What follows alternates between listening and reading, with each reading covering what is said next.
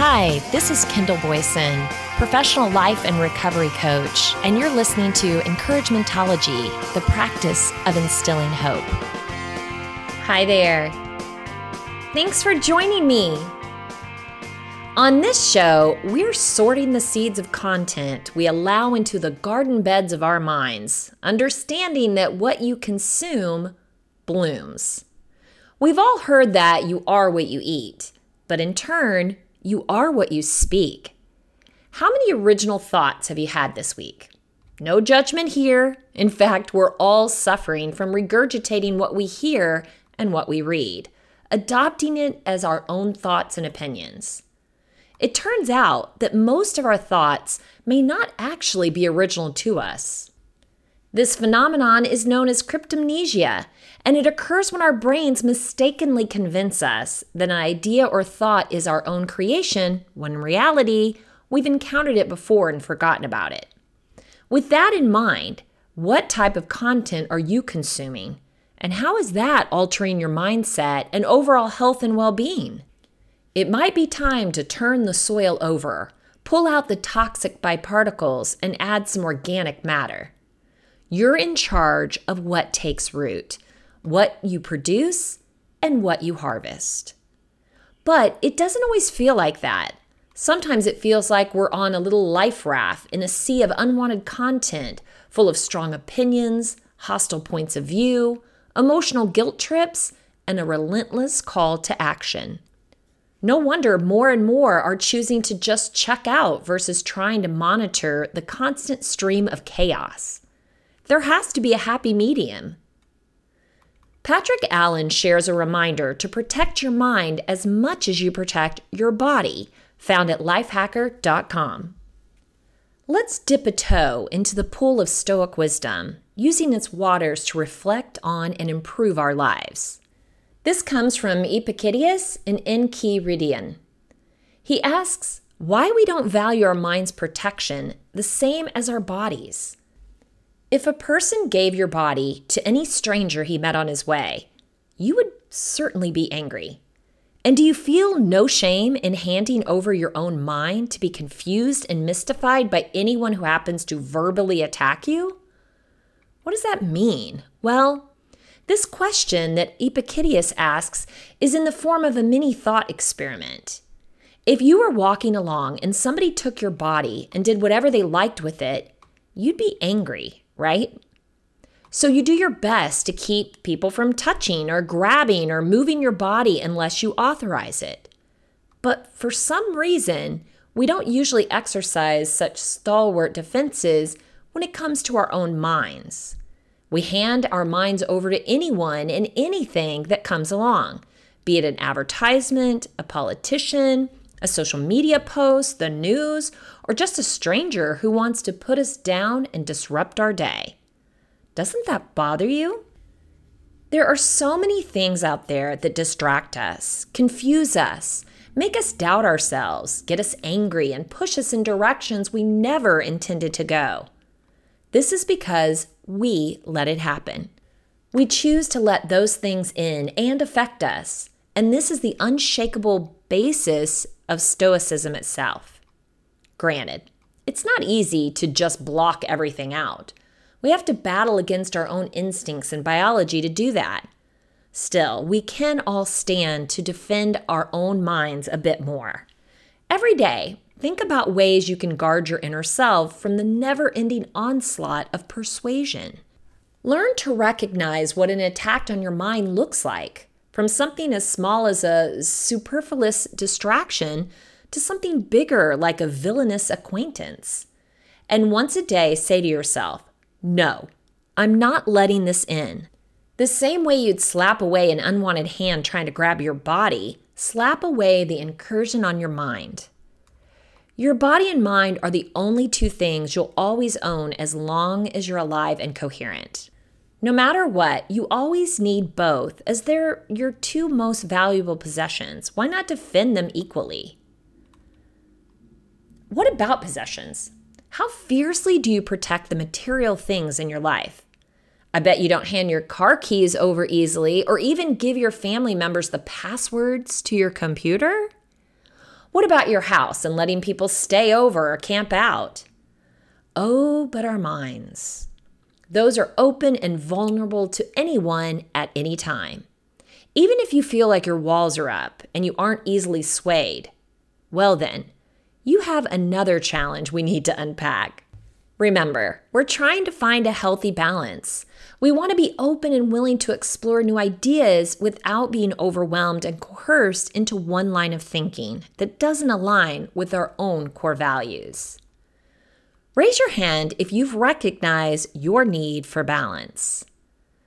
A recent trend people are using to protect their minds is to stop watching the news, limit screen time, and unplug technology opting for intentionally consuming positive content to offset the negative and protect their mental health.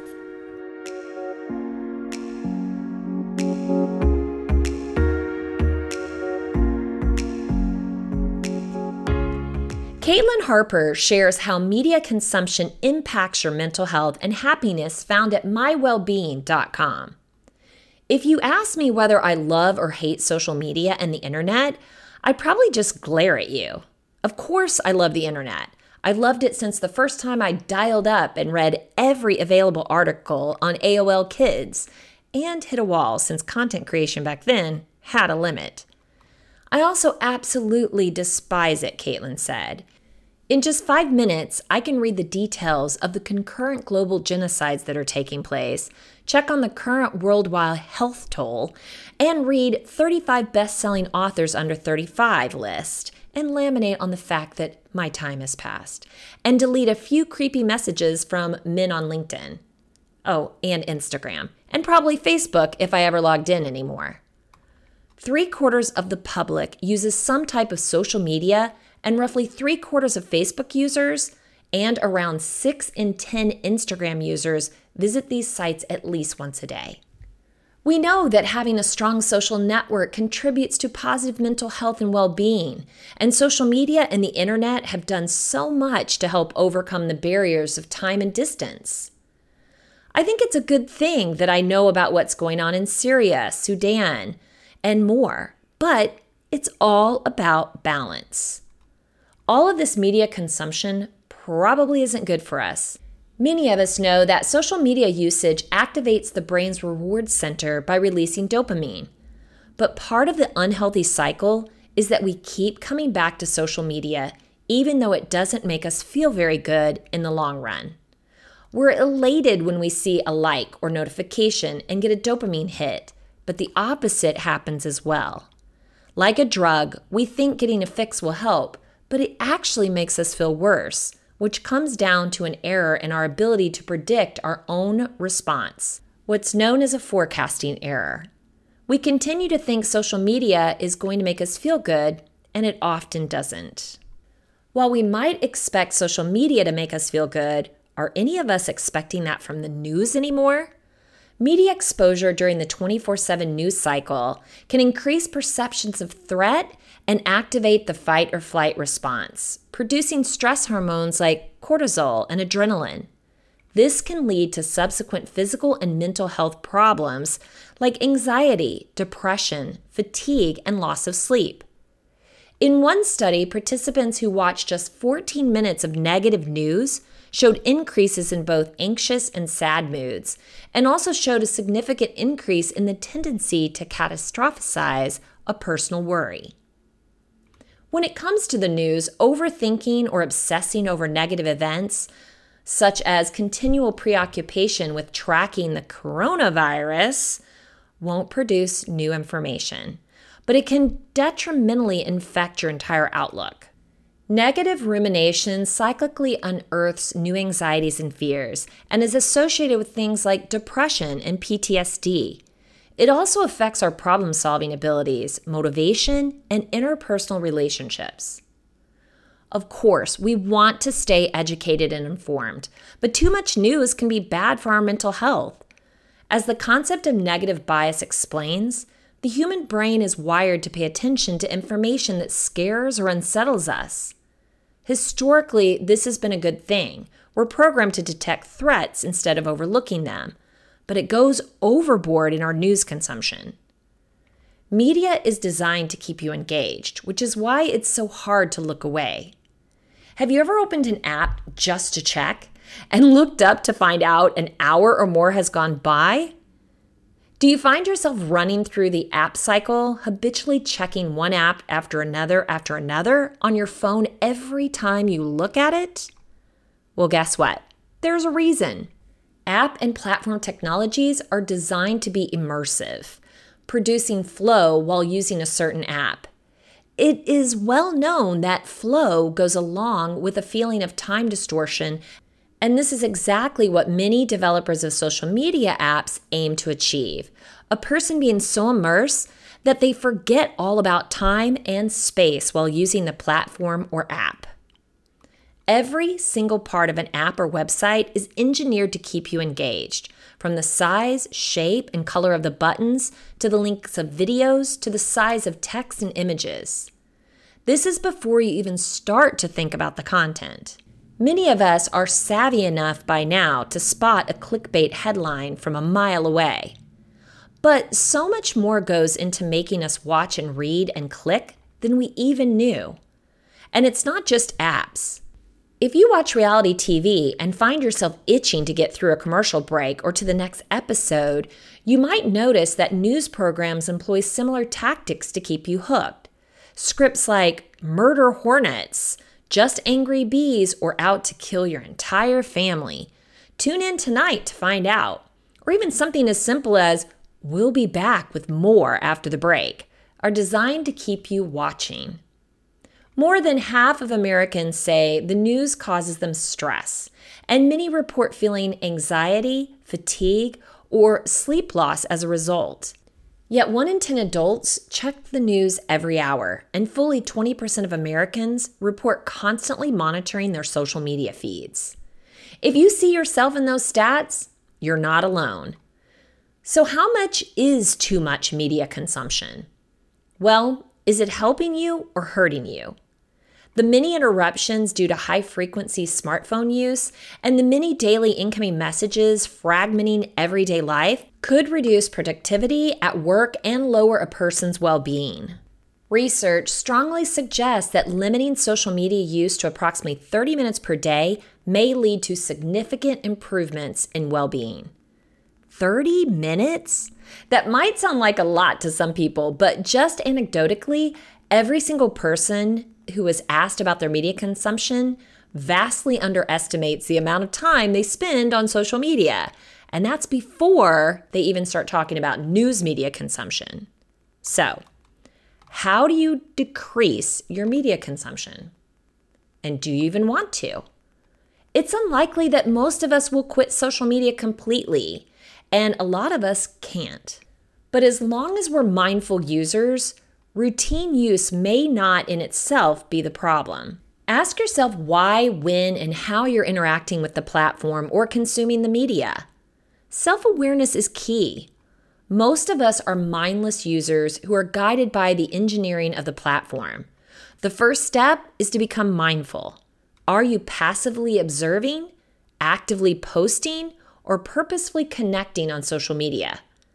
Do you get the information you need or want and then log off? Or are you scrolling just to scroll? Are you using social media to kill time or for a numbing effect? Are you reading or watching positive news stories along with the negative? I say I have to use the internet for work. So, does that mean I just get to sit on the internet all day doing whatever pops up? No. I try to make a plan, set timers, and eliminate distractions when I'm working. And if I'm not working, I keep my phone in another room. How about curate your feed? Unfollow sources that consistently make you upset or don't provide quality information. Use settings in the app to restrict the flow of information. Seek out good news.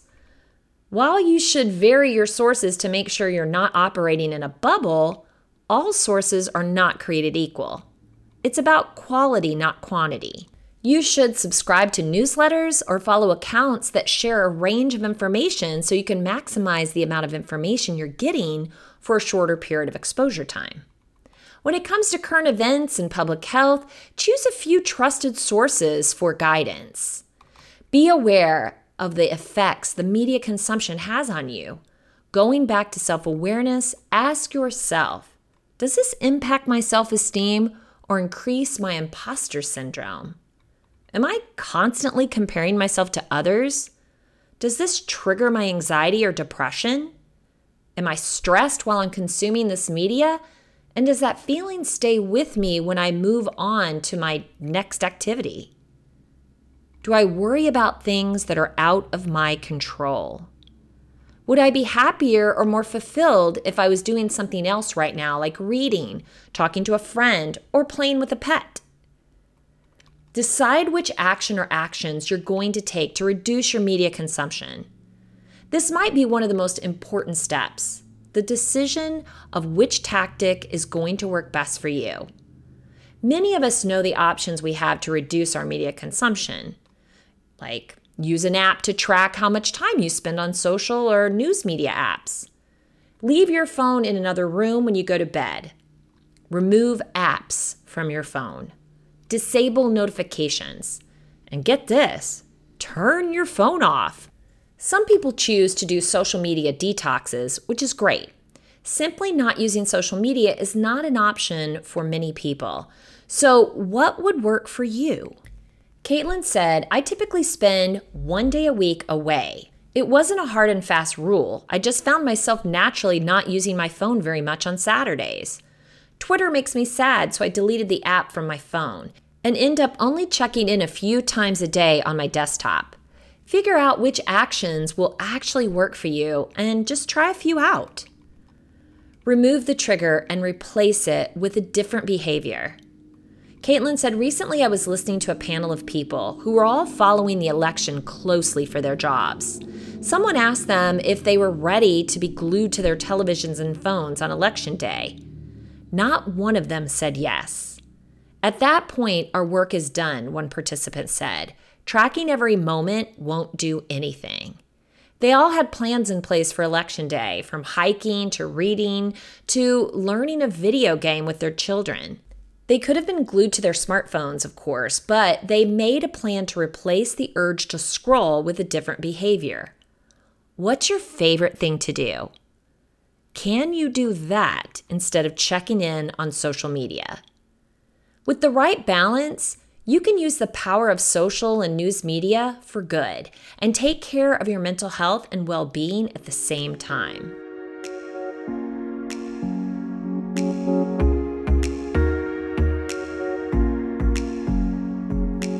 My husband is always taking a social media detox when his feed fills up with too much negativity strong political opinions, bashing, complaining, and even downright hateful posts.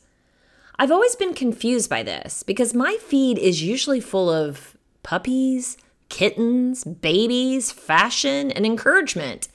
What's the difference?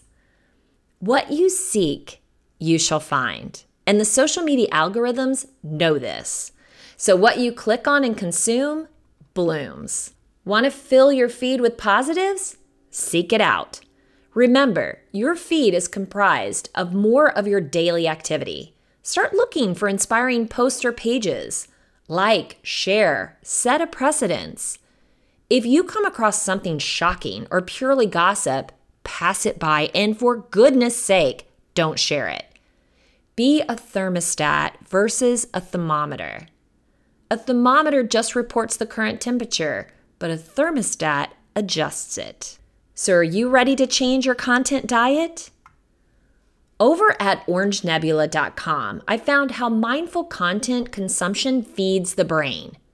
The author said, When I was growing up, my content consumption was heavily monitored. Our TV was parked on the Discovery Channel, where I'd binge Beyond 2000. We had seemingly only two expectations to this there was the 30 minute window where I'd watch Sailor Moon, and Wednesday nights the entire family would watch World Poker tournaments while eating pizza. And we referred to this as quality family time. When the Animal Planet channel launched, we were thrilled that our viewing options dramatically increased. Despite my meager viewing options, I'm proud of the results of these restrictions. It caused me to really chase knowledge. I'm constantly wondering about connections like how all of these unconnected ancient cultures create pyramids. While my experience inspired me to always ask questions, how does modern media consumption affect us? Technology gives the world the ability to learn nearly anything instantly. But what does this connectivity to the world's information do to our mental health? On the whole, are we better plugged in and glued to the screens? What does all of this content do to our creativity? If we're struggling with feeling alone and down, what can we do to turn things around? Or are we decidedly bound to be more isolated and less creative than the previous generations? Before really diving in, know that I'm going to discuss broad issues that affect most of us. As a member of the Orange Nebula flight crew, I firmly believe I am the master of my fate. I am the captain of my soul, to borrow from the words of William Ernest Henley. Before we're truly able to channel the content we consume to feed our passions and creativity, we need to analyze the largest contributors to our days and study whether or not we've given too much real estate to joy thieves. The author says, Now that I'm an adult, I have complete control of the information I allow in my head, and this greatly impacts me. I'm not alone. Now news cycles run 24 hours. It's not the hour and a half of local news and an hour of national news in the evenings and what we glean from the paper. Now we're inundated with media dumping on us non stop. An article from Time says more than half of Americans say the news causes them stress, and many report feeling anxiety, fatigue, or sleep loss as a result. Despite this negative impact, 20% of Americans admit to constantly tracking the news, whether outright looking for it or seeing headlines while on social media. The study states one out of every five Americans is constantly tuned in to the news. Neuroscience tells us our brains are programmed to latch on to negative news. Throughout the history of man, knowing all the awful things happened allowed us to avoid these things and survive. There are major problems with this bombardment of constantly taking in news. We compulsively track a story that has our attention only to have the story fizzle out and get replaced with another equally compelling segment. Or worse, we become numb to the heartbreaking events. At this point, many are deadened to the human costs of the news story and only choose to react emotionally if the events hit this level of unfathomable. Both are on opposite ends of a spectrum that all of us are on. Forbes reports that comparing ourselves against people causes us to feel worse. This isn't limited to seeing people we view are more successful, attractive, or happier than we are. It even affects us if we think we are superior in some way.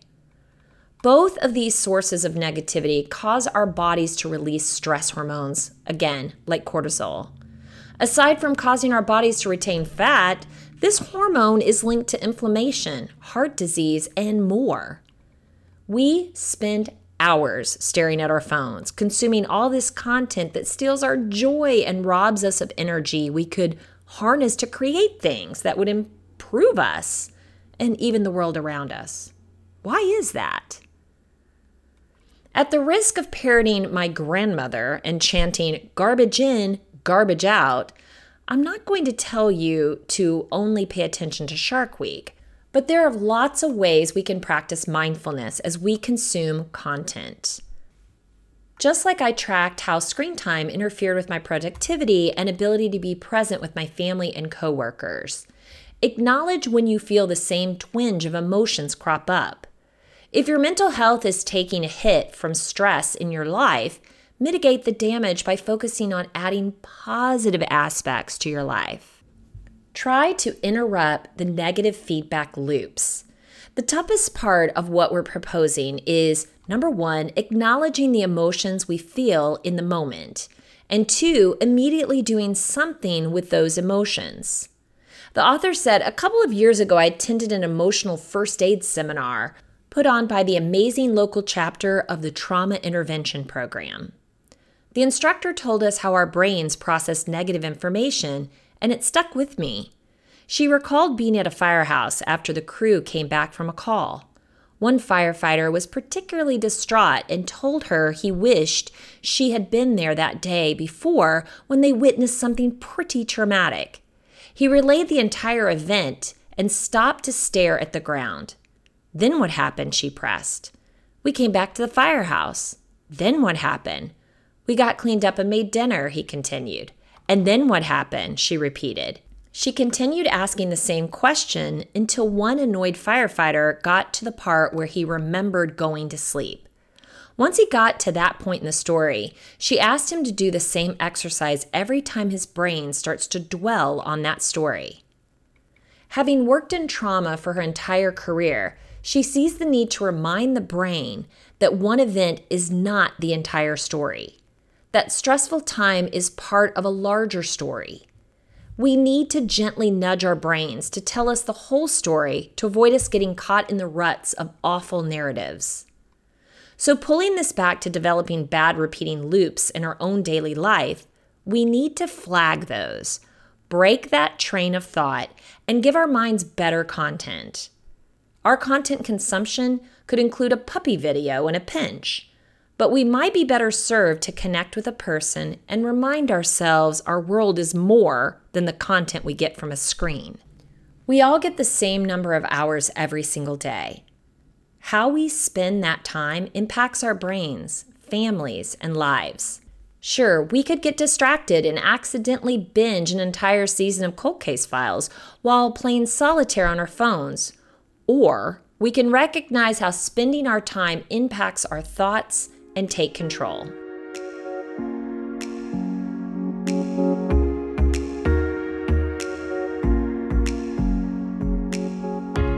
Ultimately, this level of attention to what we're doing and the content we're consuming will feed our minds and give us greater mental health. Hopefully, you'll be able to take this knowledge and share it with others and enrich your world. I recently thought about the dangers of summarizing. Have you ever heard a snippet of something that became today's headline and talk track? We're all guilty of surfing content and making decisions with limited information. Gone are the days of case studies and abstracts. They've been replaced by Google headlines and online reviews. One star and five star, rarely anything in between. No one has time for that type of deep dive. With that in mind, I went to CNN to see what my impression of the world would be if I stuck to the headlines. Dark and sinister rhetoric drenches right wing media amid Trump indictments. North Carolina Congresswoman suffered broken bones in serious car accident. Flood emergencies force evacuations and water rescue across the South. The cancer drug shortage is a disgrace. California judge arrested in the fatal shooting of his wife. A black man's drug conviction has been vacated after a white judge said the man looks like a criminal. A Florida man is charged with the murder and the death of his wife, whose remains were found in suitcases. Officials worry Putin is counting on the U.S. 2024 election to remove one of Ukraine's top supporters. Oi, I see why people are unplugging. I know I've said this before, but it bears repeating. I had a therapist who told me to stop the story where the facts end. Think about that for a minute. No filling in the blanks with what you think might have happened or what you assume is going to happen next, and no generalizing. If you don't know it, then you don't have the facts. After that list, it's time to shift to mind preservation. Elizabeth Herman asks Want to preserve your peace of mind? Well, there are eight tips to protect mind and body, and this is found at artofliving.org. Did anyone teach you to protect your own mind?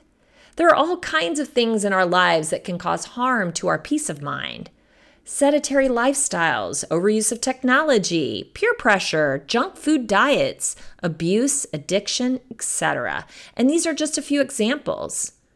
With all of these damaging avenues around us, it makes sense to have a strategy for keeping our mind healthy and in good shape, the same way we would have plans for taking care of our body. So here are eight different tips. Be in nature. Research shows that 20 minutes in nature on a regular basis can significantly lower your stress hormone, cortisol, thus calming your mind and bringing you in touch with your inner peace. Doctors prescribe time outdoors in natural areas increasingly for both physical and mental health. Try kicking off your shoes and doing a little earthing while you're at it. Help others. When you contribute to others' well being, your mind feels safer and sounder because you've given yourself a way to be generous and you've given them a reason to express gratitude towards you. You make sure that there's something in your day that's been worthwhile. This keeps your mind on an upward trajectory rather than a downward spiral. Forgive. Not just the mistakes of others, but your own mistakes happen, not necessarily with bad intentions. And whatever intentions there may have been, you can help yourself by forgiving yourself and others for whatever hurtful happenings occur in life. Forgiveness frees your mind of stress by releasing the past feelings caused by the unavoidable errors that human beings make. And forgiveness happens naturally and easily when we drop our grudges. The moment the feelings of grudge falls, forgiveness has already happened. How about breathe? The rhythm of your breath has an impact on the state of your mind, and your mind also affects how you breathe. When we're agitated, you breathe faster, and when you're calm, you breathe more slowly. Learning a few simple breathing techniques can help you control how your mind is working at any given time. If you start to get upset, you can slow your breathing for quieter thoughts and control over fears and anxiety. Partake in wisdom. Sources of timeless wisdom are easy to find. Reminding yourself consistently by reading and listening to quotes, essays, stories, and talks can help you transcend daily dramas that tax the mind. When mundane, ridiculous problems come up, the content that shifts and uplifts the mind and transcends petty roadblocks helps with maintaining sanity. Wisdom helps you sail on and escape the doldrums of life. Understand the bigger focus. Humans can't control events since bigger forces are often at work in the world. People of less wisdom see others' mistakes as big and their own as small. People of little more wisdom see others' mistakes as small and their own as big. People of great wisdom see the mistake as neither theirs nor the other's. They see the mistake as a happening which nobody could control. This wisdom helps protect our minds from blame, guilt, and the escalation of fighting over mistakes. Write privately for self expression. Vocalizing what's troubling you to others may not always be appropriate, but the ability to describe your own feelings has value in itself. If you say what's on your mind privately in the context of a journal or diary, you can go back and revisit it and see how writing it down helped to shift your mental energy away from this useless rumination. Once the experiences are on paper, you're more likely to be able to distance your mind from them, protecting yourself from exhausting, racing thoughts about some difficult happenings meditate.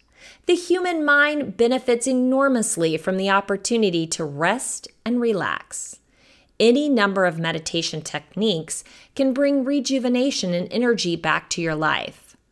Only a few minutes a day can mean the difference between pressures overtaking you and you being empowered to handle any challenge or issue with confidence and grace. Exercise. The state of your body affects the state of your mind, and vice versa. Yoga can integrate physical exercise with mental and spiritual health to strengthen your faculties and keep you fit in every way possible. Unhealthy habits are hard to break because even though they aren't the best for us, they are seeing us through something or diverting our attention away from something else. And the thought of breaking them feels like the universe is taking something away from us and now we have less. Of course, that isn't true. And in fact, a good media cleanse doesn't have to be forever. For all my black and white thinkers out there, remember, it's not all or nothing here. We're striving for a healthy balance. Why don't you adopt the mindset that you're changing your relationship with whatever you're trying to avoid, downgrade, or eliminate from your daily content habit? This might not feel as final and a little more flexible. It's about becoming self aware of what you're doing and how it's impacting your daily life. On the Minimalist YouTube channel, I found how do I consume media more intentionally. So let's take a listen. Hey there, welcome back to Living Room Conversations. I'm Joshua Fields Millburn. And I'm Ryan Nicodemus, and together we are the Minimalists. And we're answering your questions. Today's question hmm. is from Julia. Julia says, I have trouble keeping good habits and I keep falling back into consuming media that doesn't really interest me or help me in any way. How can I be more mindful about my media consumption. Mm, well, so maybe if I were to rephrase it, I would say, how do I consume less media? Yeah. That, that, that's one way to, to think about it. But also, how do I how, how do I become more mindful? Man, it sounds like the the media and the marketing is really working on this person ah, because that's the urgency. Their, yeah, their whole job is to aggregate eyeballs. And they they want to keep you addicted. Mm-hmm. They want to keep you going down the rabbit hole because the more they can do that, the more they're going to get your attention. And, and that's, and that's what they're after. And that's why there's always the, the breaking news, right? Mm-hmm. It constantly, you turn on any of these news channels now, there's always some sort of breaking news. But if if news is always breaking, then it's broken. Yeah. And it also it really dilutes the real breaking news when when something is urgent because if everything is urgent then nothing is urgent yeah and, and, the truth is, though, sometimes there is actual breaking news. Sometimes there is something urgent. And so I don't know what kind of media that Julia is talking about. Maybe she is talking about news media. Yeah. She could be talking about social media as mm. well. Could just be talking about media in general, so multimedia. So whether that is YouTube, you're watching this on, on YouTube, or you are talking about television, you know, watching Netflix or or any of these other platforms. This is, these are all forms of media. None mm-hmm. of them are inherently bad or evil on their own. However, if they're getting in the way, and as, as she said, uh, Julia said, it's, it doesn't really interest me. So that's one big warning sign. Right. right? You, walk, you, you, spend 45 minutes on, on Instagram and you walk yeah. away afterward and say, what did I just do with those 45 minutes of my yeah. time? So it doesn't really interest yeah. her. But it, but it's an easy pacifier. It's like you get into like when it comes to social media, you can get into that Bermuda Triangle of Instagram, mm-hmm. Twitter, Facebook, right. and then you've got all the updates. And you're like, well, it's been five minutes. I'll go back to Instagram, see if there's any more updates. And then you're five hours and later, you're drooling on yourself. Right, and it's not even that interesting, but it is this. Uh, it is this way that we get these little dopamine hits. Right. I mean, they've done studies that show um, checking social media is very much like gambling you pull your phone out, you get the rush of like, oh, did someone try to get a hold of me? And then if you get a notification, ding, ding, ding, ding, ding, oh, I got a notification. I got this many likes. Right. And then you put it back in your pocket, and then five minutes later, you reach your phone. Did someone send me a notification? Oh, no one sent me a notification. Uh. So it actually keeps you on this roller coaster of checking for notifications. But the same can be said about the news outlets. Mm-hmm. Um, you know, I remember when I was very much into uh, looking at the, the, the news. I would get into the Bermuda Triangle of, you know, uh, CNN, Fox News, MSNBC, Breitbart, and I would just go from uh, different websites uh, to website to see what new information was out there. And I really had to ask myself, like, what am I looking for? What am I really after? Mm. Yes, I want to know what's going on with the current events, but there's really no reason for me to stay glued to the news media specifically because there's really, I never saw news that I was like, oh, thank God I just learned about that right now. If there was some kind of crazy major disaster, hey, I'm going to hear about that some other some other way probably before I even someone's going to tell you about it. right it. exactly. And then at that point, then maybe you know if there's a national disaster, then I'll look for instructions on what to do, mm-hmm. so forth and so on. But but that's such a uh, that's such an exception to the rule. We mm-hmm. we for all intents and purposes, like we don't have to know what's going on in real time. That is a uh, it's a desire that the media certainly plays on or social media plays on. And if you allow yourself to fall in that trap, well, then guess what? You're going to be where, where Julie is. Yeah. So, Julie, I'm going to make a few recommendations yeah. for you because we've identified what the problem is. And what you may have not identified when, when Julia said media, maybe she meant social media, but then she's all of a sudden realizing, like, oh no, it's also the multimedia or it's the news media. Uh, there are all these different aspects that are really just distractions mm-hmm. because she said it's either not interesting or it's not helpful for, mm-hmm. for her. And I think that's important to recognize. If it is not helpful, if it's not useful in some way, then maybe you're being used. And so, how do we get out of that? Well, eh, we need to do a bit of a, a digital decluttering, yeah. so to speak. You've got to set boundaries. Yeah, so the first thing I'll recommend is there's a great book by our friend Cal Newport. It's yeah. called Digital Minimalism. He has a 30 day digital decluttering experiment. It's not just a digital detox, but it is truly decluttering your digital life and slowly repopulating it in a very intentional way. And that means getting rid of social media on your phone. That's one of the first most helpful things that you can do. Get the social media apps off your phone and get the you, news apps off your phone. Absolutely. Get the news apps because you don't need that breaking news. You don't need access to that right away. And then you can start reclaiming your phone for well, what you maybe intended to use it for in the first place. GPS, text messages, maybe even phone calls. What? Podcast. That is so old school. Yeah.